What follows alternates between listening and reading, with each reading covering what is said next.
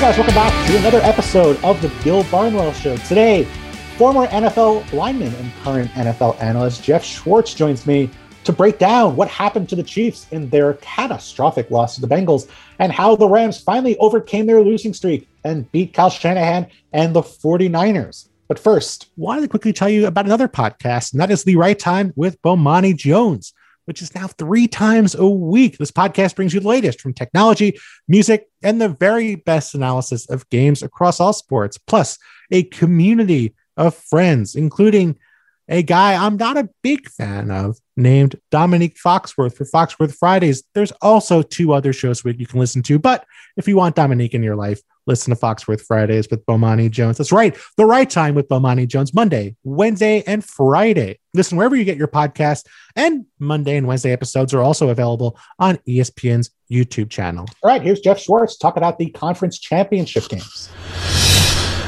All right, joining me now, here as promised, on the Bill Barnwell show. Uh, he's been on the show before, and I wanted to have him on not just for his uh, studied, nuanced, thoughtful NFL analysis. And I hate to say this, Geoff, also someone who has dealt with a Chiefs collapse, Chiefs collapse in the playoffs in the past. Unfortunately, uh, a man who survived the Chiefs Colts playoff game from what year was that? 2011? 2013. 2013 wow, almost a decade ago. A man who has dealt with it before, gotten through it, lived to tell the tale. It is my friend Geoff Schwartz. Geoff, how are you? I'm good. I mean, I'm, I'm better than the Chiefs offense uh, the second half on Sunday. I'll tell you that. So, off to a good start for the week. But yes, I was. I, funny, I, I had forgotten about that 2013 game.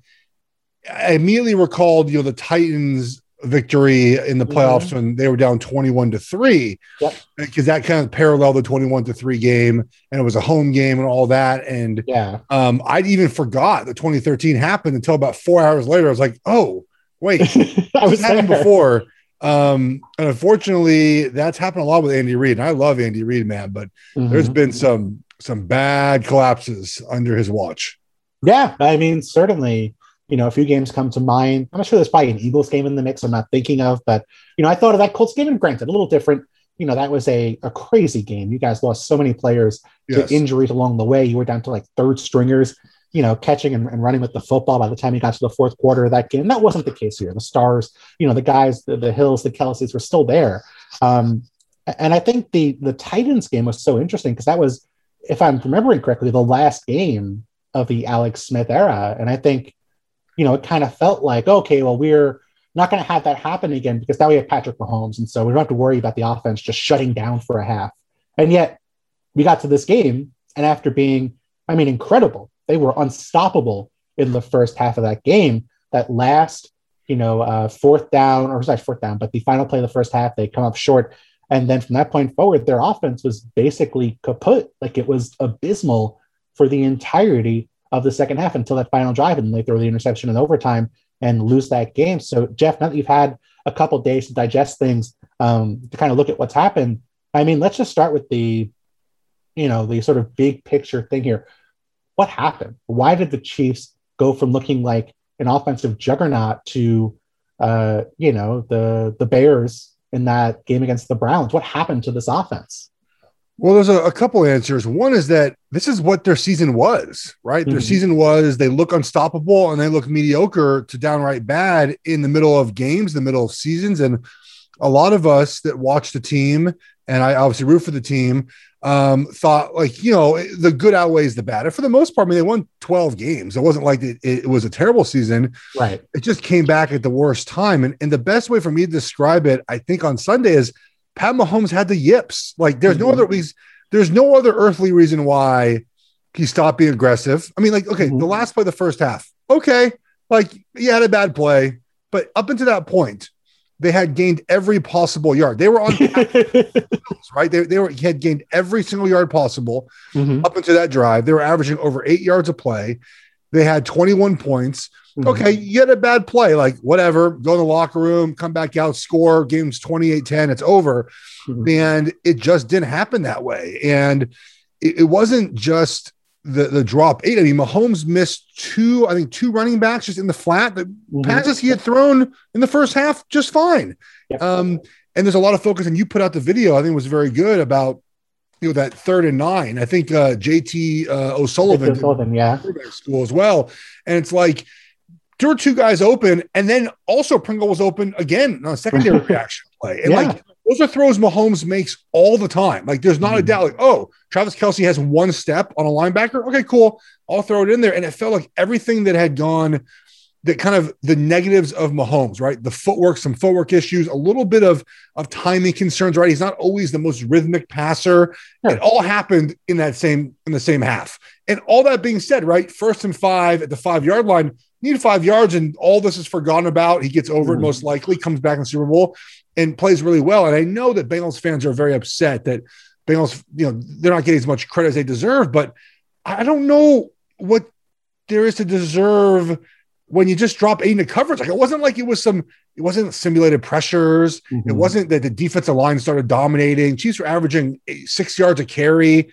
Um, you know, I have said that they should have run the ball more, and it's not mm-hmm. really about just running the ball. In my opinion, it's about getting your confidence back. So when, when things are going poorly in games, I think one way to get your confidence back, if you have a good team, you can't just do this if you have a terrible offensive line, but you right. just you just run the ball three times in a row for a first down. And you just say, you know what, offensive line, you do this for us, you get us a first down. And it makes it makes the whole team feel better. It really does. I don't believe in momentum, I believe in confidence, right? Mm-hmm. And, and it makes everyone just like, oh, okay, all right, we're back. Like, and then you you hit a play action pass, or you have a bootleg or a screen, and boom, chunk play, mm-hmm. and you kind of get back in the rhythm of things. And the Chiefs are running the ball really well. And I would have liked to see an acknowledgement of like, hey, this is sort of not working maybe we should try something else just for a drive. I mean, like, not I'm saying that had to be your game plan, but there was just never any adjustment. And I understand the the way that um, you know the Andy Reid is thinking, right? Like this is Pat Mahomes. What are we? Why would we change what we're doing? But it just didn't work in that half, and um, it's something they're going to have to live down for a while. And what makes it tough, if you're a Chiefs fan, is I just think with the AFC quarterbacks, like it's it's hard to win every year. And this is an opportunity for them to play a Rams team or Niners team, but a Rams team that's not perfect. They're very good. Um, but they have a quarterback that sometimes can't be trusted. Um, and that can lead to interceptions in a playoff game and obviously can, can help you win a Super Bowl. It's just hard to get back there, in my opinion, and just say, oh, it's going to happen again next year. Mm-hmm. So I was disappointed to see that. But I just think they had the yips, man. This Mahomes just, he lost it for half. Yeah, it felt that way. And, and, you know, it's not like he physically couldn't do it. It just felt like you know, there was some hesitation. Like it felt like maybe after that interception where, you know, it's BJ Hill, a defensive lineman, you don't expect to be in your throwing lane. But Trey Hendrickson, who dropped off in coverage on that play, was that was actually like the one sim pressure they ran, I think, was that interception. Um, where maybe that that caused him to hitch a bit or maybe alter his throw a bit or be a little hesitant. And, and it felt like there were moments throughout that second half where maybe he just hesitated or there was someone slightly in his way and he you know, didn't throw the pass he would maybe throw under different circumstances with more confidence. I, I feel like the Kelce play, you know, on, on, third and goal there from the nine yard line kind of felt like that, where it was okay, well, you know, uh, that's a window and it's, it's a legit NFL window, but maybe it's not the perfect throw. Maybe it's not the wide open pass. Maybe I can make something better happen. Um, and I felt like that was legit. And, you know, I, I feel like, like, it wasn't as if the Bengals did something extraordinary to make that happen. It wasn't like they developed some, you know, new pressure concept no one's ever seen before and it blew away Mahomes. But what they did worked. I think, you know, dropping eight and, and tackling well and and not making mistakes did did go a long way in that game. Um, and I think the other thing I would say that comes to mind for me, you mentioned the running game. You know, I, I don't. I'm a big passing guy. Obviously, I, I'm a big numbers guy. I always want to throw the ball, but there were spots in this game, like the third and three, for example, where the Bengals come out and they're in a three-one-seven look. They have four yes. four run to four you know front seven defenders out there, and that's like okay. Even if you have Patrick Mahomes, even if you want to throw the ball, like you can probably run it in that spot. I would recommend running the ball in that situation. I think that's the tough part is that it felt like you know what worked for them in the first half was working great, and then the second half, you know, when it stopped working, they didn't seem to have a counterpunch or a plan B. So that third and three is a good is a good example of, of what I mean by just kind of having a little bit of ability to adapt. So, mm-hmm. you know, Andy Reid, I would imagine third and three this year has rushed the ball I mean, in non-four situations, seven times. I mean, I can't imagine, right? Like that's just not what they do, right? They're going to pass right. the ball. And so you motion McKinnon back into the backfield. Uh, they're running that. They're running the um, kind of hybrid man zone drop eight coverage, right? So, yep. mm-hmm. um, you know, they motion the back inside. The linebacker comes back inside, and so you have three down linemen, a linebacker, and the safety kind of started to drop down, but eventually, I think, backed out. So even if it's five on five, I like my five offensive linemen against their 5 mm-hmm. personnel that'll be in the box. And if you get an explosive run there, if you go third and three, you get 15 yards let's say, the next third and three, the Bengals might not run that drop eight anymore, right? Uh, yep. Guys, they might. And so it just takes one. It takes one time for that to be, you know, to, for one explosive run. And the Bengals, I would imagine, the next third and three. But hey, guys, just watch for that run, right? Just and, and mm-hmm. maybe the safeties a little bit later drop into the middle of the field, and maybe they're a little bit slower with their eyeballs to to Kelce and whatnot. And that I think is the important part of being able to run the ball a little bit. Again, I'm with you. I, look, you can't make like like the Bengals, for example. Zac Taylor had a terrible game plan, but somehow so they survived it. Like it's, it's, good to run the ball 14 times on first down for like negative two yards, but obviously it worked in the end. And sometimes you you just don't get rewarded mm-hmm. for having a better plan.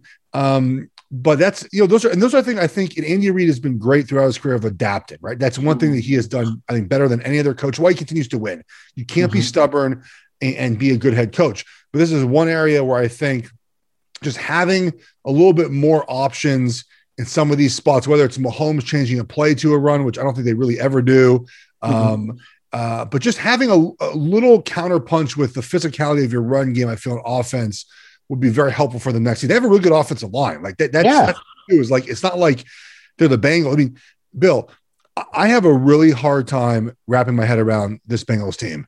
Um, and because um, it they allowed 59 pressures in three playoffs.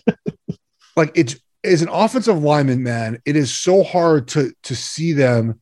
Chiefs had 16 pressures. Mm-hmm. The Chiefs' defensive line is, I mean, Frank Clark had one. It's not like it's not like Frank Clark was out there doing it, right? Um, and I just, I, can't, it's just hard for me to believe they're in this spot. But they are.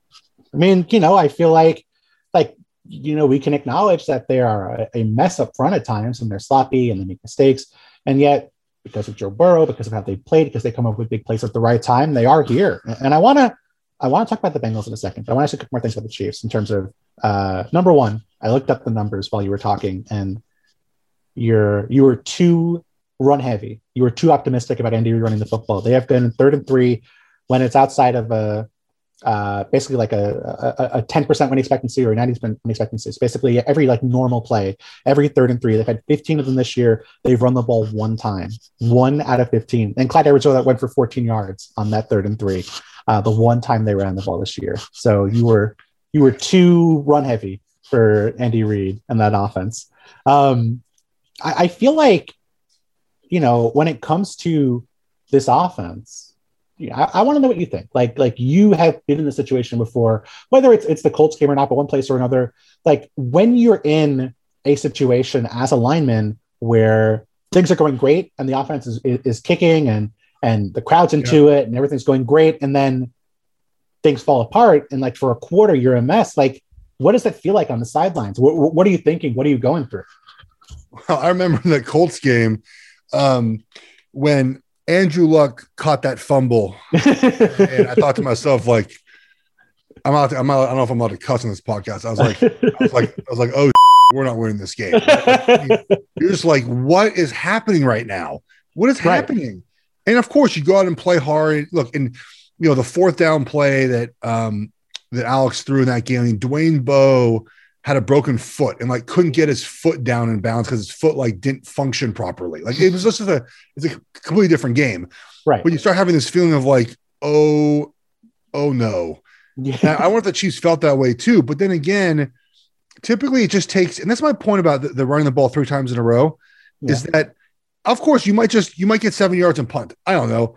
But like when you start doing that, it, it it makes your whole team feel confident, and you need kind of a player to it. I actually thought the Sneed interception was that mm-hmm. play. I was yeah, like, oh, oh, interception. Okay, let's go offense. And they just never got that play. Yeah, that last drive, that Kelce had a big gain, I believe.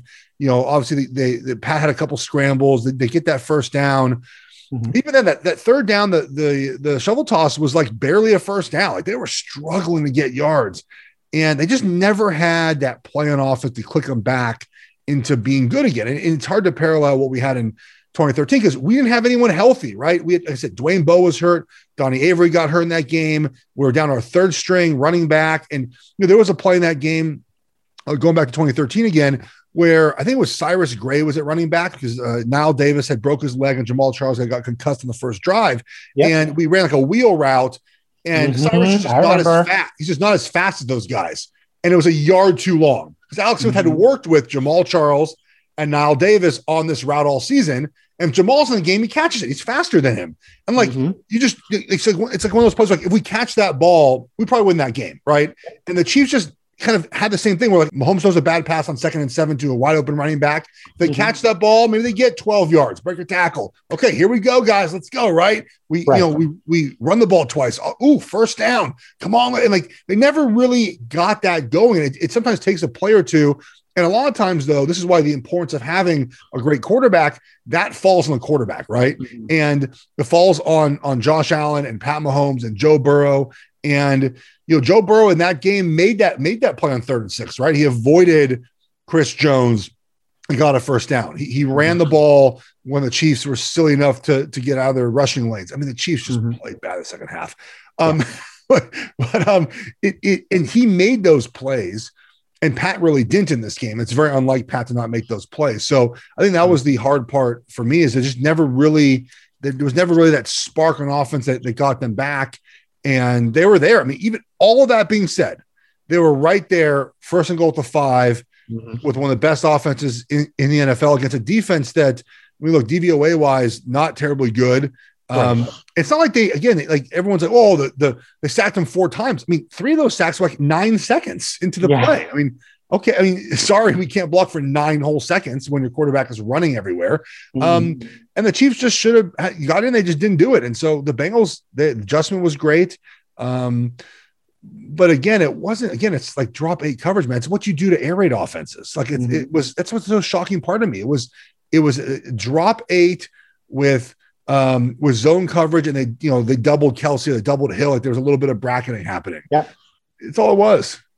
Yeah, I mean, you know, it, it, it feels like there should have been opportunities there. There should have been adjustments made, and there weren't. Um, one more question about the Chiefs, then we'll talk about the Bengals. In terms of like the aura around this team, I mean, we knew with Andy Reid, the reputation was the reputation. It was, oh, he can't win the big game. He can't win the championship game. He can't win the Super Bowl. He's always going to come up short. He's never going to do this or that, never going to make the, the changes he needs to make. Great coach, but he's not Andy Reid. And then it felt like when Mahomes showed up, it was like, oh, that's fixed. You know, they did lose two times in the playoffs, but they lost when all other offensive linemen got hurt against the Buccaneers. And the Patriots, a game where they came back and, you know, lost the coin toss and then lost in overtime, but a great game. They hadn't blown a lead like this in the postseason until we just saw this game here. And Mahomes, I mean, you know, we, we, we've seen him fail when, again, his entire offensive line has been hurt. That's been the one time you've seen him fail in a big game so far as a pro. So, do you think this sort of pokes any holes in the Chiefs? Like, does it change their psyche? And is there anything that you feel like there, there's a long lasting effect here for the Chiefs, or is it just, hey, bad game, we'll be fine next year? Well, a lot of it depends on, on how they mentally bounce back from it, right? I mean, it could be one yeah. of those. So, because you mentioned, I was talking to a Chiefs fan today, and, and they were like, "Yeah, I'm not. I don't feel as bothered by this loss." I was like, "I feel much worse than the other two losses because those were to Tom Brady. Like, this was to a team that, again, allowed 16 pressures and didn't really hit Mahomes all game, and again didn't run a complicated defensive scheme mm-hmm. and they like it just this feels much worse again because i think you know with the ever-changing landscape of quarterbacks in afc nothing's a given every year right if this is an mm-hmm. nfc team i'd be like all right cool next year we just get back and and and and uh and run it back and it was the look it's the it was the worst time for him to have the worst half of his career. It just happened yeah. in a big playoff game. And it could be nothing more than that. And I think with Mahomes' mentality, it will be nothing more than that. The question is, whether or not the Chiefs learn from this, right? They've had two years now of sort of like a little bit of BSing at the end of games, right? We're just yeah. like just kind of not putting teams away, and they're just not. And I it didn't it didn't cost them last year because they got the Super Bowl, and they just you can blame that loss on the on the poor offensive line in that game. But it, it didn't bite them this this season that much because they were just bad on offense for about a month, and that was most of their issues. Mm-hmm. But now it's happened twice to the Bengals, and you know it happened last year a bunch.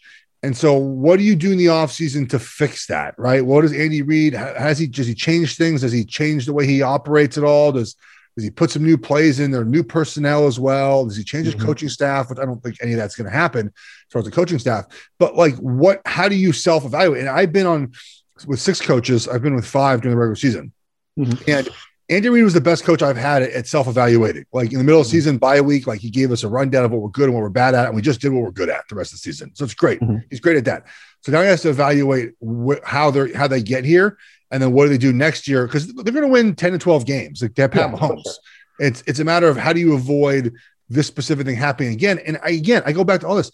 Even that, even all that being said, if Chris Jones sacks Pat Mahomes, if mm-hmm. if it was it Hitchens or Bolton just if they catch that second pass that Burrow threw right to the guy, right to the linebacker, catch that mm-hmm. ball, maybe the, the the Chiefs. So they're not as bad as they played. They weren't that far off from even winning the game.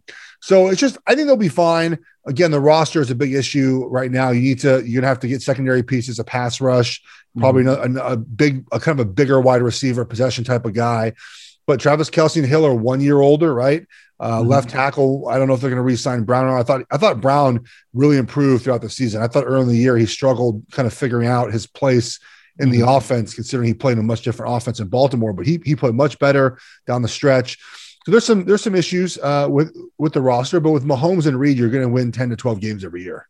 Mm-hmm. Yeah, I mean they're they're they're in a position that I think a lot of teams would envy. But at the same time, like you mentioned a lot of stuff about, oh, you know, like if this little break had gone their way, that's 100% true but also like we're we're one you know one or two incredible plays at the end of that game last week, the Bills game, away yeah. from saying, oh, they blew, you know, the defense blew two leads uh, late in football games, uh, and, and you know, there's definitely issues with this team that have to be corrected, whether it's structurally, whether it's schematically, whether it's um, personnel wise on both sides of the football. This podcast is proud to be supported by Jets Pizza, the number one pick in Detroit style pizza. Why? It's simple. Jets is better with the thickest, crispiest, cheesiest Detroit style pizza in the country. There is no competition. And right now, get $5 off any eight corner pizza with code 8SAVE. That's the number 8 S A V E. Go to jetspizza.com to learn more and find a Jets Pizza location near you. Again, try Jet's signature eight corner pizza and get $5 off with code 8SAVE. That's number 8 S A V E. Jets Pizza. Better because it has to be. When you need mealtime inspiration, it's worth shopping Kroger, where you'll find over 30,000 mouthwatering choices that excite your inner foodie. And no matter what tasty choice you make, you'll enjoy our everyday low prices, plus extra ways to save, like digital coupons worth over $600 each week. You can also save up to $1 off per gallon at the pump with fuel points. More savings and more inspiring flavors make shopping Kroger worth it every time. Kroger, fresh for everyone. Fuel restrictions apply with the Bengals. On the other hand, I mean, you know, I, I feel like the big story has been certainly that the Chiefs are um, the Chiefs lost more so than the Bengals won. I mean, you know, I don't know about you. I did not predict the Bengals were going to make it to the Super Bowl before the season. Um, shout out to you if you pull that off. But I mean, you know, like like what, you know, what impresses you about this team having watched them play the last few weeks?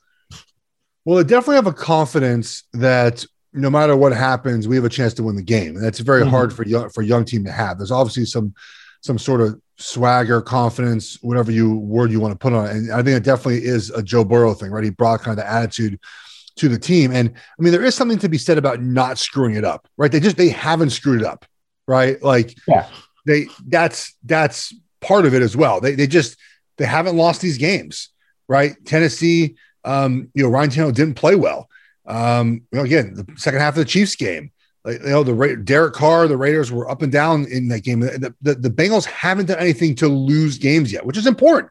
right? You you you can force your force um the opponent to make the mistakes, force the opponent to to to to, to make errors, and you just capitalize off those errors. Mm-hmm. But it is odd, you know, in a year, really in an era where offense rules. I mean, they've had five touchdowns in three playoff games. Mm-hmm. Um, you know, their defense. How about this? Their defense. I saw the stats, kind of a one of those baseball stats, but yeah, uh, you know, like the Bengals have had three. They have forced three turnovers in the last minute or overtime of a one score playoff game, right? Three in the last three weeks. Mm-hmm. That's one more than Tom Brady's teams did in 20 years of the playoffs. you know what I mean? Like it's it's Brady two in that situation and Joe Burrow three. So I had three straight weeks now of interceptions or turnovers forced in you know under a minute mm-hmm. or an overtime of a playoff game.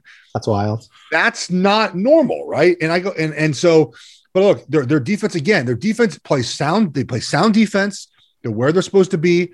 They tackle well. Um, but I do worry about their interior pass rush against the Rams, and I do I, their offensive line. I, I guys, I, I know I, I know Bengals fans hate me for saying this. It's it's going to matter at some point, Bill, that they can't block anybody. Like it's going to matter, and probably this weekend because guess what? Joe Burrow's not ducking under Aaron Donald's tackle. Okay? and Von Miller is playing like he did in 2015. Like he's got like, a, like this like this joy and this and this energy and this youth that I think just playing on a on a playoff team on turf. By the way, turf guys play a little faster on turf, mm-hmm. and on a defense where you can't double him. Who you, you can double Von Miller and leave Donald and Floyd open. Um, and I just think it has to matter at some point. And, and the difference between the Chiefs and Titans is that the Rams have a good pass defense. This is the mm-hmm. only, this is the Bengals have played only one uh, defense, team defense in the top 10 in DVOA all season. Um, this is like by far the best defense they're going to play all year. Mm-hmm. And so I just think it has to matter at some point, Bill. I, I, it has to, right? I mean, are they going to allow 16 pressures to the Rams and win a Super Bowl game? I mean, it's just, like like I'm just trying to think, and maybe you you know you pay closer attention to offensive lines than just about anybody, but like where where if the Bengals win the Super Bowl, which I don't think is out of the question by any means, they have the talent no, to play. Like like would there have been a worse offensive line you can think of in recent memory to win a Super Bowl? So people have tried to point out like the Giants, like in 2011, but that had, they had David Diehl and they had and they had uh, Chris Snee, who's a perennial yeah. you know Pro Bowler. Um, they had they have um, that Kareem McKenzie. They had Kareem McKenzie. They had Will Beatty, who was young, I think left tackle in that year. But like that's pretty good. like, yeah, they were they were legit line. David, I think David David Baas played center right for that team, I believe. Um, yes. You know, and then you have what you have the next year was the Ravens, right? It was in 2012, I believe. Um, yep. And, that was the year they traded. That was the year they traded for uh, the dude who was on the Vikings, Bryant McKinnie, right? Yeah. So like, good, they had a good offensive line, and you go to Broncos and Seahawks and Patriots. Like, they're all good offensive lines. Um, and it, it, has to again, it has to to matter at some point that they can't block it. There was a the overtime and overtime, the last Mixon run, the one that we talked that everyone discussed whether he was down or not. I thought he declared yep. himself down. The one he fumbled. If, if, they if they ruled it the other way, I would have been like, all right, well, I get I get it. He technically didn't didn't get touched. Um, go watch that play back. It's a it's a zone to the left. Okay, it's an outside zone. Mm-hmm. Typically, if there's front side penetration, the play is dead. Like it's just dead. Both the left guard and center are four yards in the backfield. Mm-hmm. It's a 15 yard run. I, I, I, uh, every, every offense I played on would that be a minus? That'd be a, yeah. a lot, you know. But the, but they caved in. Uh, Jonah Williams. I think they had a, a big tight end caved in the left side of, of really Frank Clark.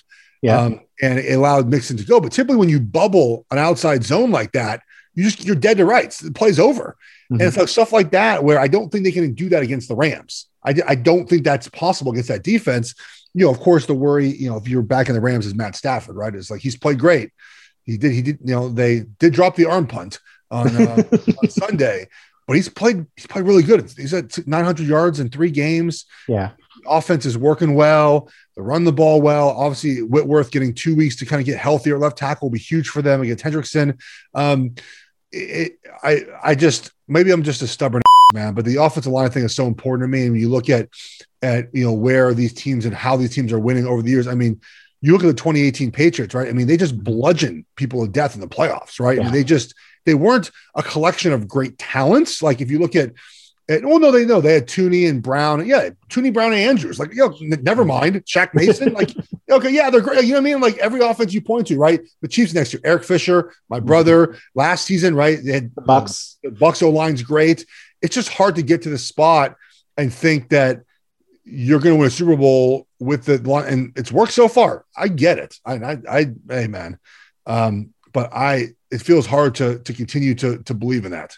Yeah, I mean it matters. You know, at the very least, you can say even if they do win, it matters, and certainly. You know, you give credit to the stars they have. I mean, Tee Higgins made a ton of great catches in this game, a ton of big, tough catches over the middle in this game. Um, Ja'Marr Chase has been a difference maker. Joe Burrow's played great. Like, you know, like if you if you can duck one of the best defensive players in football and run for a first down, like that, that matters. That's that's legit. Um, Joe Mixon made some good plays in this game. So I mean, there's there's talent definitely on this roster that I think deserves a ton of credence at the at the weapon spots. But um, it does feel like there's going to be a bunch of situations in this game coming up where Joe Burrow is going to have to duck Von Miller or or duck Aaron Donald because there's going to be problems uh, up front for the Bengals.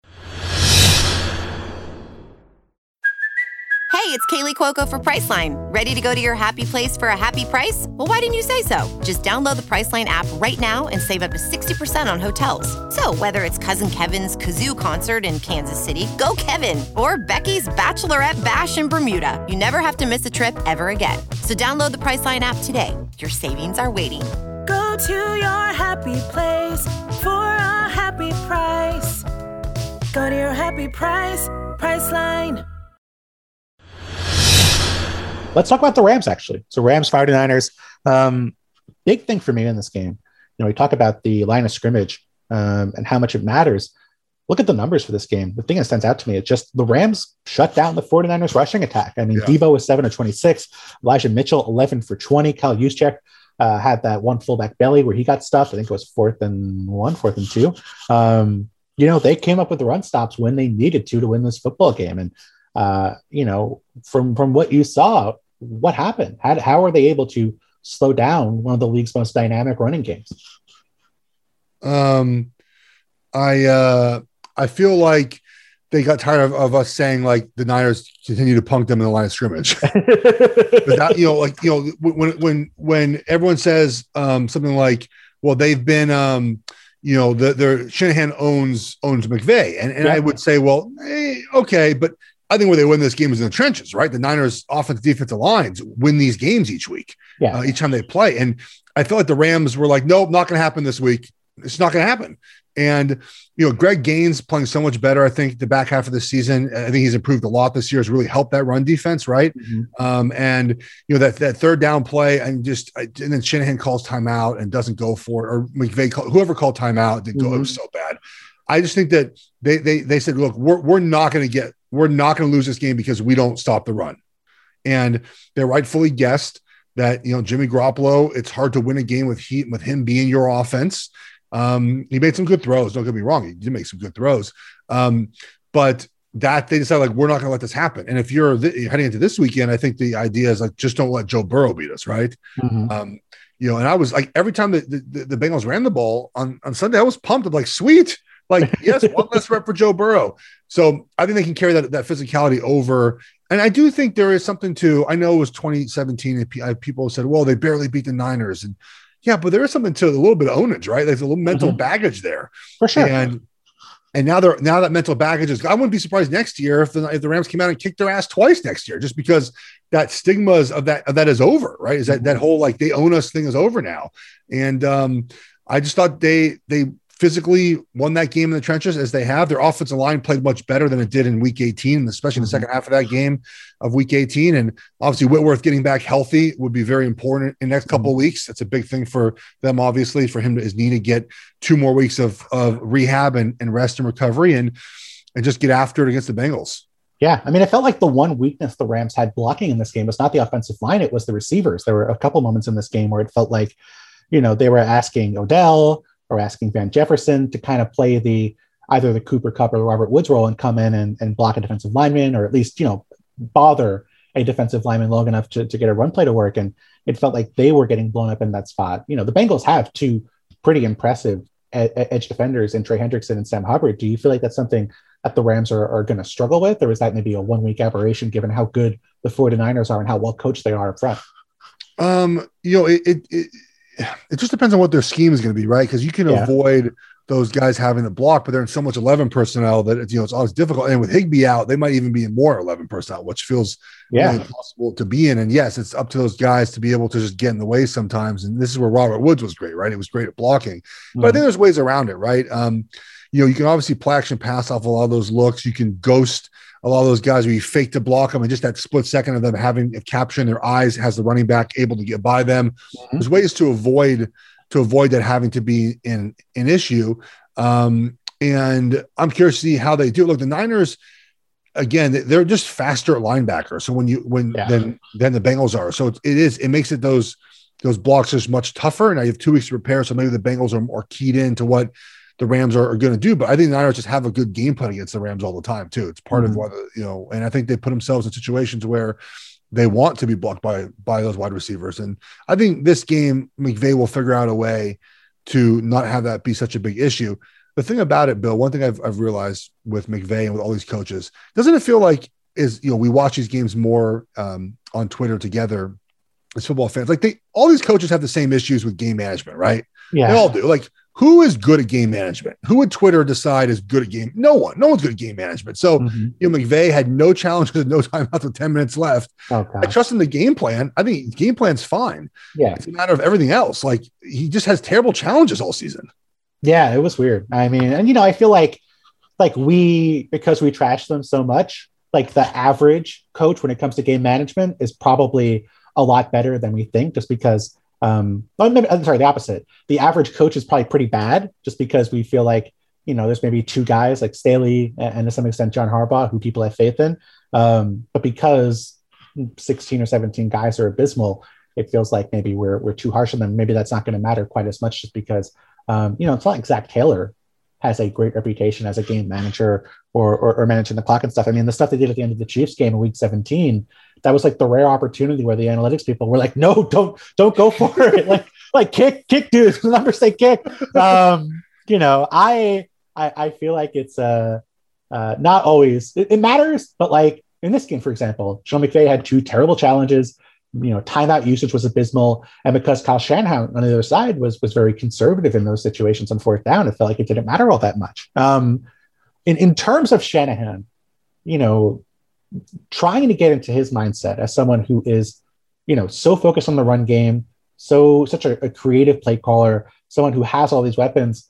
Like, what do you think it is about Kyle Shanahan, or what do you think he's thinking that leads him to not be aggressive in these situations? Because we saw it in the Chiefs game a couple of years ago in the, in Super Bowl. We saw it earlier this postseason against the Cowboys, and we saw it here against the Rams. Like, why is Kyle Shanahan not more aggressive when he has his opportunities to to run forward and you know seal up games on fourth and short? Well, there's there's two things here. One is that you can make the argument that he's just an even though he's young in age, he's just a football guy. Like he yeah. grew up around the game, and a lot of those older coaches are conservative, right? That's kind of what they are. I mean, Mike Tomlin, Andy Reid. I mean, Andy Reid's gotten better with Pat Mahomes. Before Pat Mahomes, I mean, heck, Andy Reid didn't go for did he go for ever on a fourth down? Um, you know, Belichick has been off and on aggressive, right? Kind of depends on whose quarterback is and what the year is and how he feels. But some of the older coaches just tend to not be very aggressive. And Shanahan, even though he's young, he grew up in the game. Like he's been, he spent 40 years around the game where mm-hmm. everyone said, all right, punt, kick a field goal, punt, kick a field goal, punt, kick a field goal, play defense, get the ball back, go down and score. Mm-hmm. And obviously the game has changed a little bit. We have numbers that, that, that support doing it a different way. And two, and it might be and or or one A, one B is I don't think he trusts Jimmy Garoppolo. And I'm curious to see next season with Trey Lance if that changes all. Because, for example, like Andy Reid, Andy Mahomes, the best thing Mahomes ever did for Andy Reid was force Andy to be more aggressive, in my mm-hmm. opinion. Mm-hmm. It's still not that aggressive, but it's much better than he used to be. Mm-hmm. And if Trey Lance is better, then maybe Shanahan feels more comfortable in fourth and two going mm-hmm. forward. But he's like, look, I have my defense, or I have Jimmy Garoppolo. Who am I choosing to make a stop? He chose his defense, who had been good all season, right? I mean, I, I, understand the decision. Yeah, that's what it comes down to, in my opinion. Is one is he's probably a little bit conservative with his view of football, and two, it's just he doesn't trust his quarterback. And mm-hmm. there's many instances all year where he he doesn't trust him, and there's some that make sense, some that some that I think I disagree with. Mhm. But fourth and two, like you should have a play for Jimmy Garoppolo where you feel comfortable uh, him moving the ball down the field enough for you, but he obviously didn't. Mhm. I mean, I am a, smart aleck sitting on the sidelines, and I don't think the way coaches think. But to me, and, I, and maybe you don't. Maybe it was it was too late because of the NFC Championship game. But I was always surprised that as the season went on, that we didn't see the stuff we saw early in the year, where they had um, Trey Lance on the bench, and he was a guy they could have used in short yardage. They used him in the red zone early in the year, and then I think Kyle Shanahan said it took him out of his rhythm and or as a play caller, and so he stopped using him. But you know, are you surprised that they weren't using him getting moving up to the NFC Championship game? So if they needed him on a fourth and two, they could have the threat of having Trey Lance as a running threat. You know, I, I'm I'm kind of um, against the two quarterback system. Really? Um, yeah, I, I, I get its purposes, um, but like, when has it really worked very well? How, how many teams are are Sure. successful running a two quarterback system at any point in the season? I mean, it, it it works every now and then, but like, you should also just have a plan fourth and two that Jimmy Garoppolo can execute, and not have to bring in Trey Lance, Yeah. right? You have a different snap. You're on the road. You, bring in a rookie quarterback on fourth and two in a playoff game with eight minutes left, and the snap count's different the play call is different, different vibe, different feel with a different quarterback in there. Um, I just never been a fan of that, and so I'm Mhm. fine with him going. Now I get its purposes during the season, maybe once or twice. I mean, I I, I guess once or twice, but then you have to also have to spend time in practice with limited practice reps, working on a package that you might run two plays in all week, and that's Mhm. a lot of time you could be spent doing something else that get you prepared to have your starters playing. So I understand why he didn't want to do it. And again, I, I'm not really, you won't see me arguing very much for two quarterback systems. I, I don't think that it's very viable. And especially in a playoff game like that. I mean, can you imagine if, if, if Andy Reid was like, you know what, we're going to put in our speedier backup quarterback. I mean, like, what are you doing? Right. Um, even though it's Jimmy Garoppolo, I just think in that spot, you're like, I mean, oh, I couldn't. Can you imagine if you put Trey Lance in there and Trey Lance like fumbled? Oh my god! Yeah. yeah, that's true. That's fair. I, I, you know, and certainly it feels like they can run the ball effectively without Trey Lance. They can certainly have a run concept that works with Jimmy Garoppolo as their quarterback. And I know they did get stuffed in a couple plays, but like you don't give up on the running game because you get stuffed a couple times. Um, with Garoppolo, uh, in terms of 2022, obviously, you know, uh, the last play is not going to look very well. If teams look at the, the final snap, it's not going to look very impressive. But certainly, I mean, a, a relatively healthy season by his standards. He did play through a couple injuries, um, but a, a guy who has been in, you know, generally friendly situations with the Patriots and now with the 49ers. What do you think his his trade value is going to be, if any, and where do you think he ends up playing in 2022? Uh, I mean, he's a good bridge quarterback, right? If you Yeah. are the Saints or Bucks, you're just trying to maybe get by for one more year. But I could also argue just being bad uh, for those teams is better because you get a better draft pick in two years. Um, Sure. There's going to be someone that can convince themselves that he's the missing piece. I would imagine. I don't know who that's going to be. Um, but there's again, he's he is his numbers. I mean, his his his EPA, right? His CPO, what CPOE, right? Like that's like Yeah. he's all all top five, right? If I'm not mistaken. Yep. Um, it doesn't match up with what my eyes might see or what games I watch him play, but there is some value in him. He's not a bad quarterback. He's just not great. I mean, the idea is like, can you win a Super Bowl with him? Probably Mhm. not. Can you be competitive? Of course you can. But if you're one of these middling teams, I can make the case that being bad for a year is worse than being competitive without winning a Super Bowl. I mean, you know, like I, I would say you'd rather have a better quarterback to win a Super Bowl, but I mean, I've seen Joe Flacco win a Super Bowl. I've seen Nick Foles win a Super Bowl, and I I, I saw Jimmy Garoppolo come within one deep pass of winning a Super Bowl. Yeah. So like, like I, I would say it's tougher, but I don't think it's impossible by any means to win with Jimmy Garoppolo. Like I could see, like I could see someone like Washington going for Jimmy Garoppolo, right? Ron Rivera, sense to me. a veteran coach wants a veteran player. He knows exactly what he's getting with, with Jimmy Garoppolo. Rivera can say, "Hey, look, man, we're going to play great defense. We're going to, you know, we're going to run the ball. We're going to play action pass. We're going to limit our opportunities for Jimmy Garoppolo to get in bad situations, and we're going to try to win with that in that division. Like that feels like just the mentality of knowing Ron Rivera. Like that feels like mm-hmm. a, a, a place that would certainly welcome a veteran quarterback like Jimmy Garoppolo. Yeah, absolutely. And, and I think, you know, like like it's so funny because it feels like so much of talking about Jimmy Garoppolo is talking about what other people say about Jimmy Garoppolo. Like, no, he's not one of the five best quarterbacks in football, even though his numbers might say that at times. And no, he's not total trash being carried to win after win by the running game and Deebo Samuel. There's probably some truth to both those things. Like he's probably better than he looks because they do hit so many chunk plays off play action, and he's probably not as good as he looks because he has incredible weapons making plays for him. But like he gets the ball to the right place typically. Yeah. He is, you know, he he he is accurate certainly for stretches. I think he was not maybe all that accurate in this game just because he had know he's playing through an injury. The injuries matter. Um, and he's making you know good money at this point, not not top tier quarterback money. I think if your expectations are appropriate, he's a useful player, and I think that you know if he gets traded for a first round pick, I think we'll see maybe some loftier expectations. But I think if it's more realistic, if it's a conditional pick, you know, in the two three range, I think it's going to be you know probably pretty decent value for a team like Washington that might only be a quarterback away from being a, a playoff contender.